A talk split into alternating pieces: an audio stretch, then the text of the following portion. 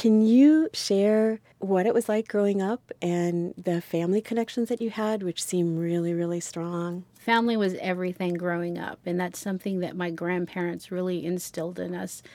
I was born in Karnes City, Texas, which is uh, towards the coast of Texas, and I grew up in Kennedy, which is literally seven miles from Karnes City, so I didn't stray far uh, after I was born.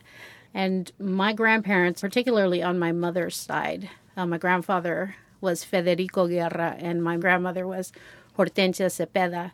They had thirteen kids. Wow. Yeah. My grandfather was married previously, and his wife died, and they had six kids. And then he met my grandmother, who was one of his waitresses, because uh, he always owned businesses, and they married and had another seven kids. So it was your Grandpa Fred that you really had? Oh, uh... I connected with him. My mother's parents lived across the street from us, so I was there every day. I mean, he was just one of the biggest influences in my life. He always stressed education. And and the fact being that he never finished school. He had to stop and work at a very mm. young age. And so it, I think it, it always haunted him that he never got to finish that. But he was a very smart man. He always had businesses. Mm-hmm. And he always tried to better himself. And that's what he instilled in us, you know, mm-hmm. family first. And mm-hmm. you always do the best that you can. And he would tell me, you know, sometimes you fail. You know, life is not kind, but you get yeah. up, you dust yourself off, mm-hmm. you learn from your mistakes. He said, and you learn from your mistakes. You know, he would repeat that, you know, that, yeah. and, and you you move on.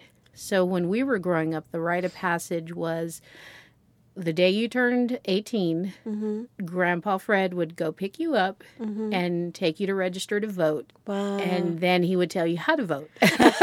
So, uh, you know, Southern Democrat all the way. Uh, but uh, but that was the rite of passage. And I remember huh. when I turned eighteen, I was just giddy. I was so ready for that. And really? uh, And, you know, of course, he lived right across the street. So yeah. he just kind of pulled out of his driveway and parked in front of our house and honked the horn. Mija, estás lista? You know, sweetheart, are you ready? You know, daughter, are you ready? And, uh, and it was like, oh, yeah. So I ran out, got in the truck, and he took me to the post office, registered to vote. And then he took me to go eat at his cafe, and we talked. And, you know, and, of course, that's when he proceeded to tell me how I needed to vote.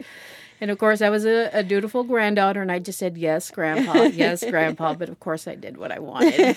Uh, but I wasn't going to tell him that. No, no. You know, but that was just something that he instilled in us at a young age, that that was our opportunity to participate in mm-hmm. government and, and to have a voice and to explain how important it was for us to have that voice and to share it. Mm-hmm. And so every election, he would go and pick up people and take them to vote. And I'm sure he told them how to vote. I'm sure he did too, yeah.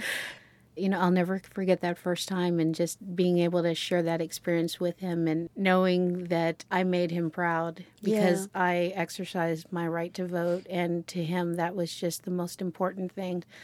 I appreciate it, and I, I think about him all the time, and I love him dearly. And I don't think I would be here today if it weren't for him and the lessons he instilled in me and, and my mother. Yeah. You know, uh, yeah. my dad taught me love of music, mm-hmm. introduced me to the Beatles. Uh, And my mother taught me love, compassion, understanding, and forgiveness, you know, mm-hmm. and I think that has made me the person that I am today.